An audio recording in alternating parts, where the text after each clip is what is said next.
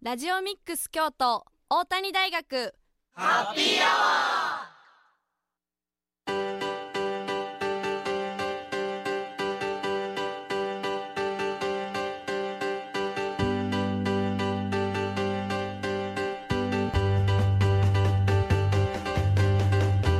ー FM870 ラジオミックス京都。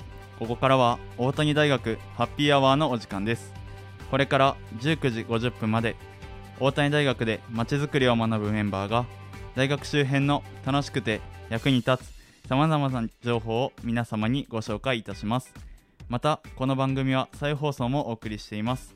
木曜日の午後11時からと週末土曜日曜の午後10時から再放送しているのでそちらも合わせてお聞きください。皆さんこんばんは。本日のパーソナリティは大谷大学2回生の日野久作と教員中澤清隆です。よろしくお願いします。よろしくお願いします。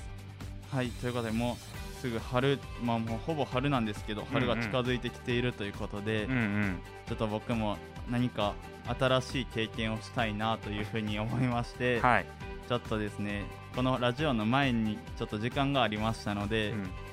ちょっと占いの方に人生で初めて行ってきたんです新しく始めることでそれな。あまあ、てなんか今日たまたま通ったところに占いのあれが、えー、とイオンの中に占いのところがあって 今日はなんかたまたま500円で手相を見れるっていう書いてあったので あちょっといい機会やし見てもらおうかなと思って、はい。ちょっと手相を見てもらったんですよ、うんうん。でえっとなんかちょっと本当にいろいろ言われてあんまり覚えてないんですけどとりとりあえず僕は、えっとうん。感受性が豊かな子で、うん。クリエイティブな人っていうことで、うん。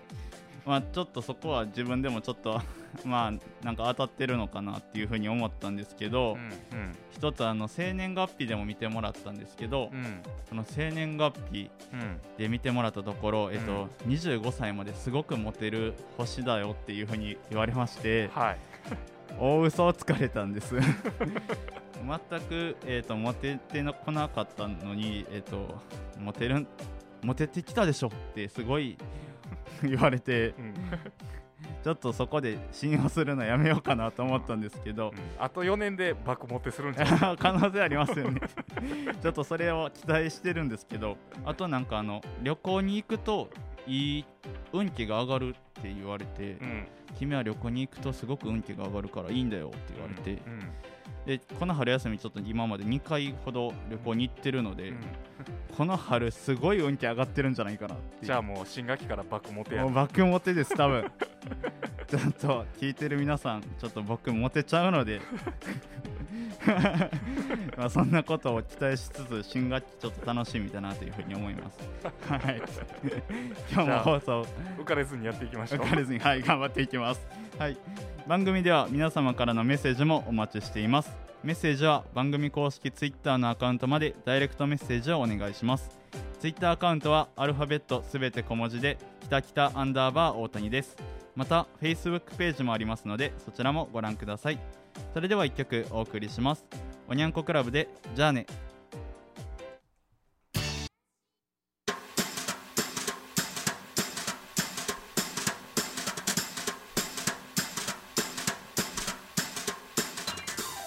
大谷大学ハッピーアワー。本日は大谷大学2回生の日野木優作と教員の赤澤清隆でお送りしております。続いてはハッピートークのコーナーです。このコーナーでは毎回大谷大学のご近所エリアでお仕事や地域活動に取り組む方にお話を伺います本日のゲストは中小画家の松岡真紀さんですこんばんはこんばんは。よろしくお願いしよろしますくお願いします。よろしくお願いしますあの一個言っていいですか？あはいあのくしゃみしたくなったらどうしたらいいですか？あうんその後ろ向いていただいて音が誰わかりましたならないようにあの爆音にならないように。はいそれだけお願いしますはい、よろしくお願いします。はいお願いします松岡さんにはですね、えっと、5年前にもこの番組に出演いただいておりますが、はいお世話になりましたはい、その際はですね、えっとはい5年前のイベントのお話をいろいろお聞きしていったのですがはい。今回はですね松岡さんご自身のお話をいろいろ聞いていきたいなというふうに思っております。はい、はい。ありがとうございます。お願いします。お願いします。はい。松岡さんはですね今、はい。絵のお仕事をされていると思うんですが、はい。そのきっかけというところはどういったところにあったんでしょうか、えーとですね、はい。結構遡るんですけれども、はい。あのー絵の仕事という意味で初めて仕事をしたのは、はい。えっと私兄がいるんですけれども、はいえっと兄がですねあの紹介してくれた、はい。えっとなんていうんですかね教材の挿絵の仕事はいが初めてだったんですね。はい。それがあの英語の教材の、はい。えー新聞のようなものだったので、はい。新聞の風刺画の挿絵を描いたのが初めて絵を仕事としたきっかけですね。はい、でそれで絵でお金を得たっていう意味で、まあ、仕事にしたっていうのはそれが初めてだったんですが、それがもういくつだろう。もう半世紀四半世紀前ぐらいですかね、はい、まだまだあの若い頃でとんがってた頃なんですけれども、はい、それが最初ですかね。はい、その時はどういった風刺画絵を描く？はい、えーとまあ、当時のはい。時事ネタ、あー。えーに、まあはい風刺画って、まああのーなんていうんですかね、ちょっとシニカルな、あーそうですね。皮肉ったはいはい。その、えーなんでしょう、話題をはい。ちょっと、あのーねじった観点で、うんうんはい。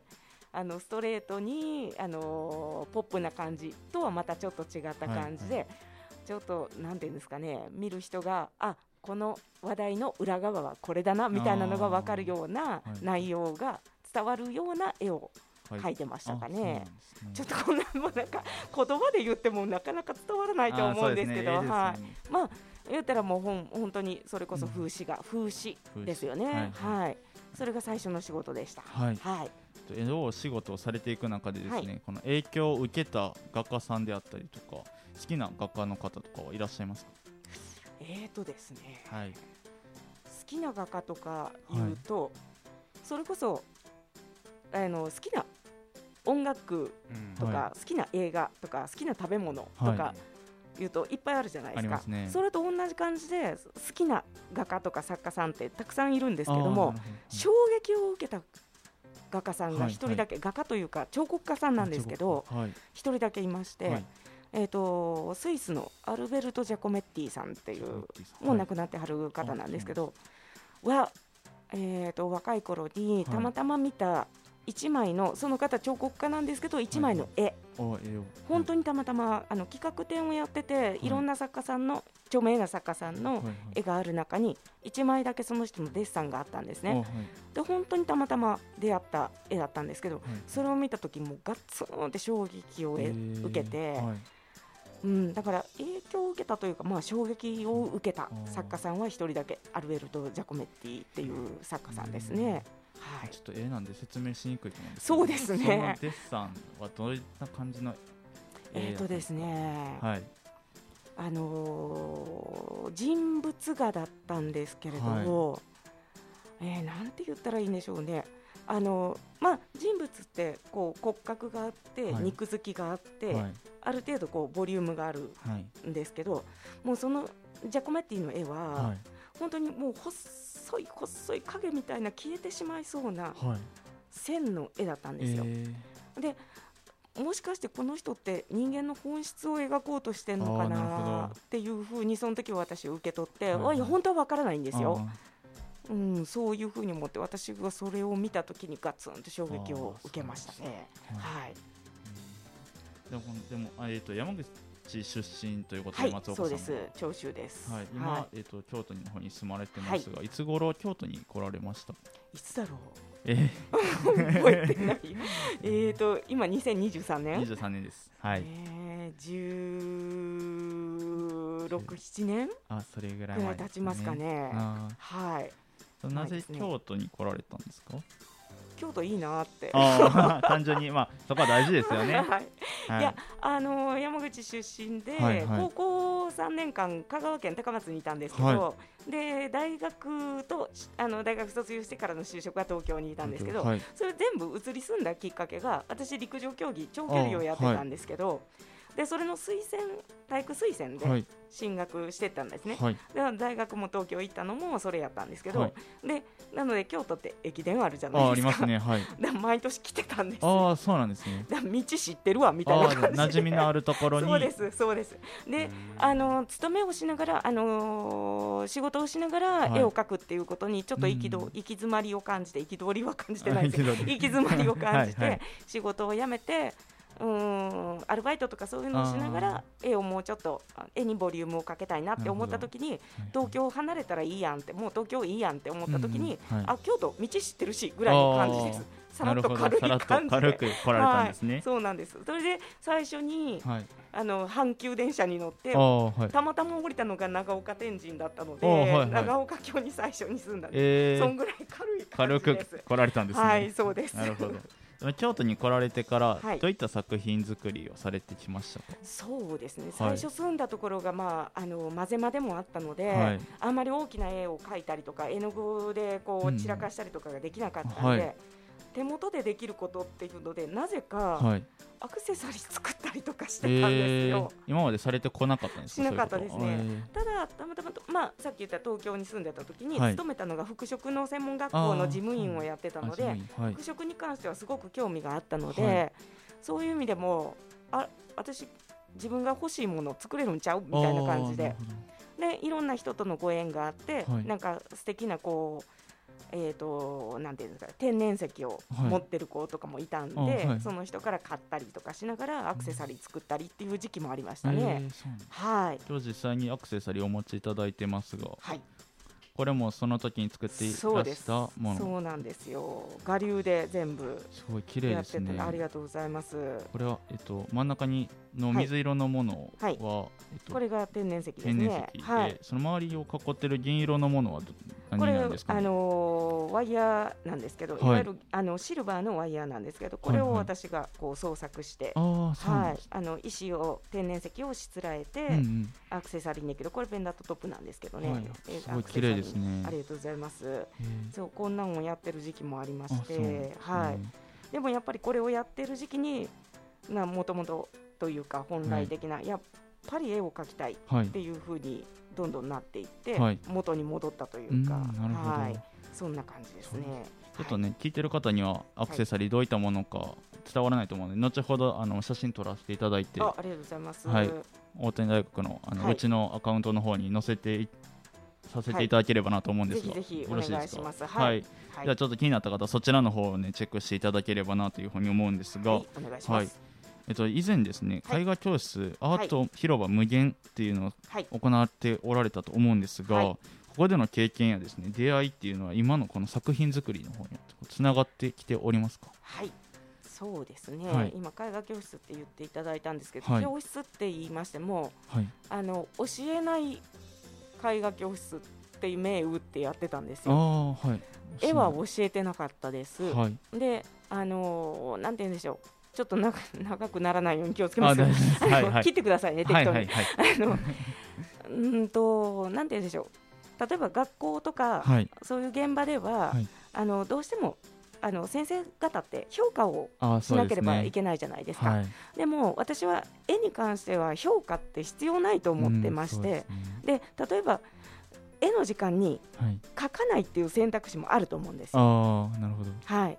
でそういうのも含めて、自分が肯定的にあの表現をしている人自身が、はい、書かないも含めて、はい、肯定的にな気持ちを持て持てるのであれば、はい、あの全てそれはいい表現だと思ってるんですね、はいはい、でそういうことができる場を作りたいっていう思いがあって、うん、でいろんなご縁があってそういう場を設けることができたんですね、はいはい、でそこにはあのいろんな子どもちゃんたちが来て例えば学校だと先生たちが、いやそれはその絵はちょっと雑だよとか、うんはいあのー、それは今やることじゃないよとか言われてた子たちも、はい、それは自分にとっては必要な表現だ、うん、そういう思いがあったらどんどんうちでやろうよ。みたいなのをやってもらえる場っていうのを設けてたんですね。はい、だからそんな中でやっぱりうんなんでどんどんこう自分が前向きあのー、その子どもさんたちが前向きになっていける姿を見てて、はいはい、あ自分もやっぱまだまだいけるぞみたいな、うん、気持ちはすごく持てましすたね。ごく意欲がかき立てられることになったんですね。そうですね、うんでそれがあの教室に来てくれてた子どもたん 子供探偵な んで子供子さんね。供さんたちにはいは、すごく申し訳なかったんですけど、はいそのことによって私自身がもっとプレイヤーとして書き。手としてはいはいもっと居続けたいっていう思いが強くなったので、はい。ごめんなさいもっと書きたいです私が。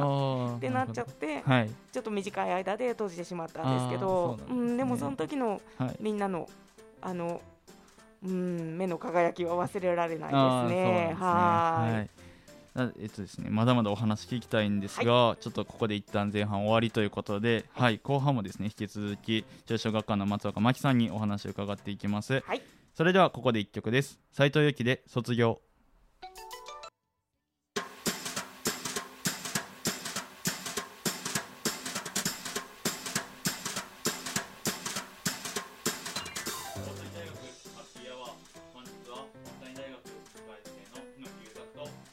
教員の赤澤清隆でお送りしております。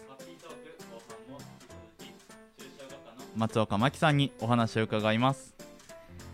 松岡さんはですね2016年頃からはい。小さな抽象画シリーズというものを始められておりいると思うんですが、はい。その小さな抽象画っていうのはどういったものになるんでしょうか？はい。はい。えっ、とですねもう本当言葉通り小さな抽象画なんですけど、はい。えっ、となんていうんですかね絵を売るって考えた時に、はい。最初はあのポストカード作ったり、はい。いろいろしてたんですよ、はい。でも作家が生きてるんだから、はい。ああそうですね。絵そのものがどんどん生み出せるわけじゃないですか、だったら何も印刷物であるコピーである必要ないなと思ったんですよね。そね。はい。それがまず一つ、はい。そしてあのー絵ってあの、絵ってって。え絵画って、はい。はい。あの美術館とかギャラリーに行かなきゃ見れないもの。うんそうですね。ちょっと敷居の高いものそんなイメージありますよね。はい。じゃなくていいじゃんって思ったんですよね。なるほど。はい。そしたらあの雑貨感覚で、はい。またなんかあのちっちゃい人形とか、はい。い、ろんなものってなんかそのそれぞれの感覚ではいあの部屋に何気なく飾ったりはいはいそれこうそあのなんていうの多肉植物とか、うんうんはい。えー、と観葉植物、はい。い、ろいろ飾るものってあるじゃないですすね。それと同列でいいじゃんって私は思あいまして、あはい。その絵画を気軽に手にしてもらう生活の中に取り入れてもらうっていうにはどうしたらいいかなって思ったんですよ。はい。まずもってなんか絵を飾るってなんかすごく大げさなイメージあるーそうですね。ありますよね。はいじゃあちっちゃくしようって思ったんですよね。なるほど。そうしたらそれこそ、はい。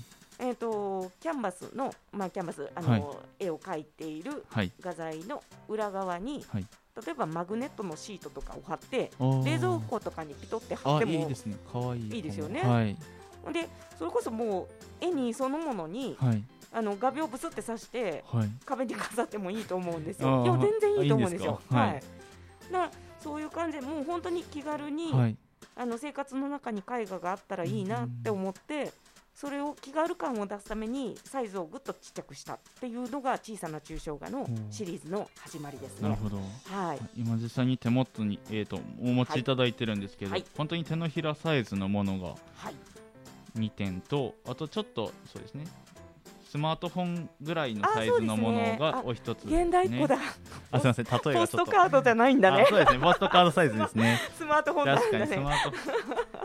そうです。そうそうです、はい。そうです。本当にそうなんですよ。あのうん。センチとかでなんか数字で言われてもピンとこないと思うんですけど、ねあの本当に手のひらサイズ、手のひらに乗るぐらい。はいでこれあの持ってきた手のひらサイズの中の一つに。はいあの皮紐つけてるんですけど首から下げちゃってもあいいんじゃんっていう提案の一つなんですよ。えー、ネックレスとしてあそうですそうです。可愛いですあねのまあ下げなくてもいいんですけど、はいはいはいそういうのもありじゃんみたいな感じですね。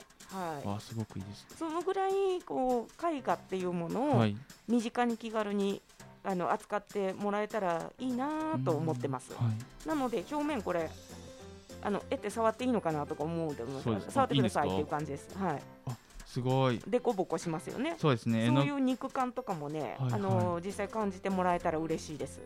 経験あんまりこういう触る経験がないので、うんうんうん。すごい新鮮な触り心地と言いますか、だって美術館行ったら近寄らないでくださいじゃないでか。ね。はい。いや触ってください、え。本当に。面白い。それこそもうあのなんでしょう。上下左右全然関係ないんですよ、で自分がこっちが上やこっちが下やと思ったらはい。うん、あの転換して飾ってもらったらいいなと思ってます、そこはじゃあ購入された方の感性によって、はいい、ろんな見え方がしてくるっていうことはいです。ね、そうです。えはい、そのぐらい気軽なものであればいいなっていうのが小さな抽象画のコンセプトーですね。こはい、れ実際にこの小さな抽象画をはい。購入された方からはいの感想などってお聞きしたことありますか、あえっ、とですね、はい私が一番印象に残ってる感想が、はい。あのーえっとすごく自然に自分の生活の中にあるはい。のにどんなものにどんなところに飾ってもすごくしっくりくる。なのに密かな存在感を放ってるっていうふうに言ってもらえたのがすごい印象に残ってますすね。ごいいいですね、はい。すごいいい感想ですねそれめっちゃ、ねすごい嬉しかったですね。もう妙利に尽きるという感じで、もうなんかやっぱりあの手軽に気軽に生活の中にって言いながらも、はい。やっぱりこう買っていただいたからには、はい。うん、それをあの自分の私の絵をはい。あの感じてほしいっていう思いはあるのでうん、はいはい。うん今申したような感想っていうのはすごい嬉しいですね。はい、これ先ほど購入された方の感想っていうのを聞いたんですけど、はい。どんな方が購入されるんですか？えっ、とそれわかるんですか？えーとですね、はいまあ、もちろんリアルに知っている人っていうのが多いんですけれども、はい。あのその方々からのつながりでうん。見ていただいた人とかもありますし、はい。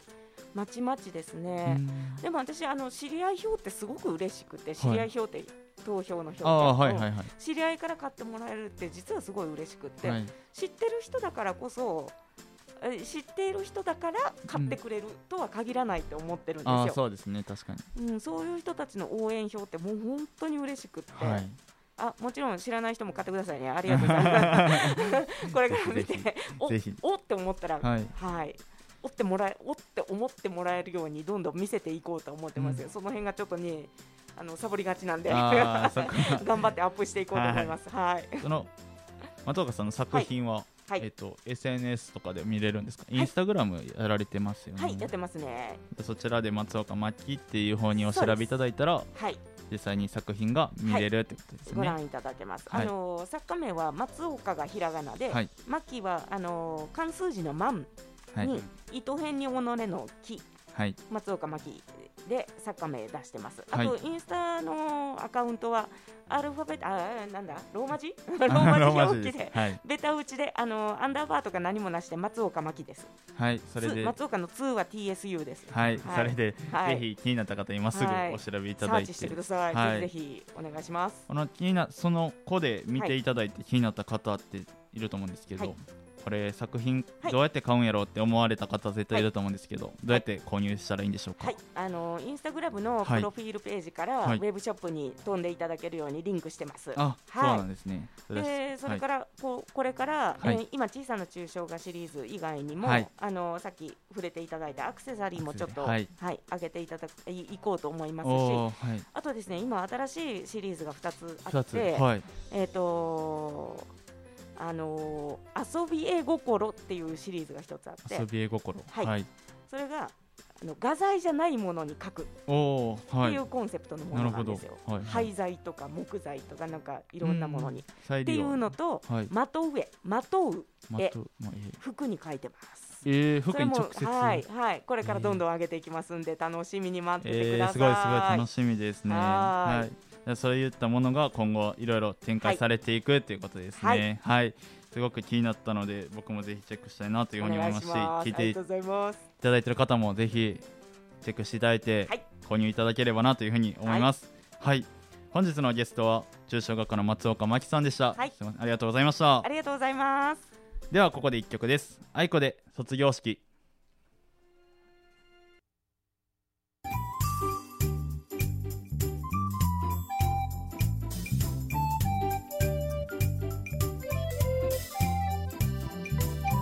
大谷大学ハッピーアワー本日は大谷大学2回生の日野久作と教員の赤澤清隆でお送りしております。続いては地元のニュースでおしゃべりのコーナーです。この1週間新聞やネットで見つけた北区上京区に関するニュースそして地域の皆さんからいただいた情報から話題をピックアップし学生パーソナリティと赤澤先生でおしゃべりするというコーナーです。はい。では1件目です。1件目は春の帰宅を満喫。デジタルスタンプラリーのお知らせです。北区では3月15日水曜日よりみんなで北区を盛り上げたいキャンペーンを開催しています。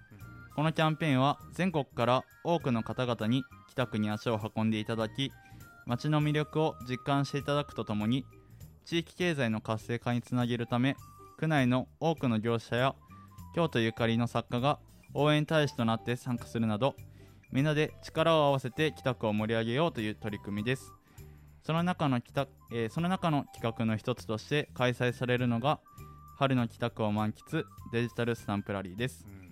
この企画この企画は北,、えー北区内の自社仏閣や飲食店など各スポットに置かれた二次元コードをスマートフォンやタブレットを使ってスタンプを集めると有名店のお菓子がプレゼントされるという企画ですまた抽選でここでしか手に入らない特別な景品や体験も多数ご用意されています。参加方法は設定された11個のエリアから景品獲得に必要なスタンプと同じ数のエリアを巡り各エリアで1つ以上集める必要があります。ただし1つのエリア内で複数スポットを巡ることもできますが獲得できるスタンプは1エリア1つのスタンプとなります。なおご参加の際にアプリのダウンロードは不要です。春の帰宅を満喫デジタルスタンプラリー開催期間は3月15日水曜日から5月15日月曜日までです。詳しくはみんなで帰宅を盛り上げたいキャンペーンとインターネットでご検索ください。このほかみんなで帰宅を盛り上げたいキャンペーンでは楽しい企画が行われていますのでそちらでもぜひ合わせてご参加ください。以上春の帰宅を満満喫デジタルスタンプラリーのお知らせでした。はい。ということで今回はスタンプラリーのお話なんですがはい。11エリアございましてエリアが細かく京都北区内でも分かれてるんですがうん。まず上賀西賀エリアうん。北山エリア、村えー七区やな。七区ですね、うん。すみません。七区大宮エリア新大宮商店街エリア北部と南部に分かれておりましてまた、えー、と新み新町商店街エリア北大路ここ北大路エリアと大徳寺周辺エリア船岡山周辺エリア衣笠大将軍大将軍大将軍ってもんですね、うん。失礼しました。大将軍エリア北部山間エリアっていう風な11個に分かれております。はい。はい。この中でもですねえっ、と特に北大路エリアはえっ、と数が多くてうんうん。地下鉄北大路駅なんかもスポットの一つですしうん。イオンモールにある、えー新しく綺麗になった大勝書店もこの下スポットの一つに入っておりますので、はぜひあのフラッと立ち寄った際にあついでにスタンプを集めたら集めて回ったらなんか景品もらえたよぐらいの感じでねご参加いただいてもいいかなと思いますし、うん。これね本当北区だけでこんなたくさんのお店があって、はい。うん。うちもねラジオ出てもらったりあのウェブサイトの取材はい。でしてもらったところが、そうですね。たくさんっていうか半分以上そうやな なんでね本当おみ、い、いお店とかあの素敵な場所ばっかりなんではい。まあ本当にね地域の名所巡りといいますか、うん。味巡りといいますかできると思いますのでね。はい。ぜひ皆さんウェブサイトからアクセスしてみてください。はい。で続いて2軒目に行きます。2軒目は船岡山桜パン祭り2023開催のお知らせです。船岡桜パン祭りは紫の小学校区イベント実行委員会が主催するパン祭りです。パンが大好きな皆様と一緒に船岡山の桜を堪能しながら散策やステージ企画などを楽しみながら春の訪れを感じることのできるイベントとなっております。前回はコロナ禍での開催でしたが約1700人の方が来場され1時間半ほどでパンが完売となってしまいました、うんうん。今回の船岡桜パン祭りでは45店舗200種類約1万個のパンが販売されます。さらに新規店舗に加えキッチンカーの出店もございます。このほかステージ企画やワークショップコーナーもありお年寄りからお子さんまでどなたでも楽しむことができるお祭りとなっております。ぜひ船岡山公園にお出かけいただき船岡パン祭り船岡桜パン祭りにご参加ください。船岡桜パン祭り開催日は3月26日日曜日。開催時間は午後1時から午後4時まで。場所は船岡山公園です。パンは売り切れ次第終了となっておりますのでご了承ください。また船岡桜パン祭りではサポーターも募集中です。サポーター寄付は1口3000円。お礼としてドリンク券付きの当日優先入場券が郵送にてお届けされます。支払い方法などの詳しい情報は船岡桜パン祭りと検索していただき船っ子のホームページ内からご確認ください。以上船岡桜パン祭り開催のお知らせでした。はいということで船岡山で開催されるパン祭りのお話ですが、ね本当一番いい時期で。そうですねうん。桜を楽しみながら1万個200種類のパンを食べな食べれるということで。なかなかこんな機会ないですよね。ねこんだけ集まるっていうのもすごいけどまあでもきっと売り切れちゃうんやろうな。そうですね。うん。1時から4時ってちょうどお腹がお昼ご飯食べた後にお腹が空く時間帯に。うん。パンでしたらねお子さんでも食べれますしそれこそね、えー、とお年寄りからお子さんまでお花見ついでにそうね。みんなでちょっとパン食べよっかぐらいの感じでねうん。ご参加いただければいいかなというふうに思いますし、ね本当だんだん暖かくなってきましたそうですね、はい。もうお花見日和の日がね増えてくると思うので、ちょっはいとぜひパンも食べながらお花見もしながらということで、うんうんこの春のちょっと予定の一つとして考えていただければいいかなというふうに思っております。はい。はい、以上地元のニュースでおしゃべりでした。ここで一曲です。グリーンではるか。大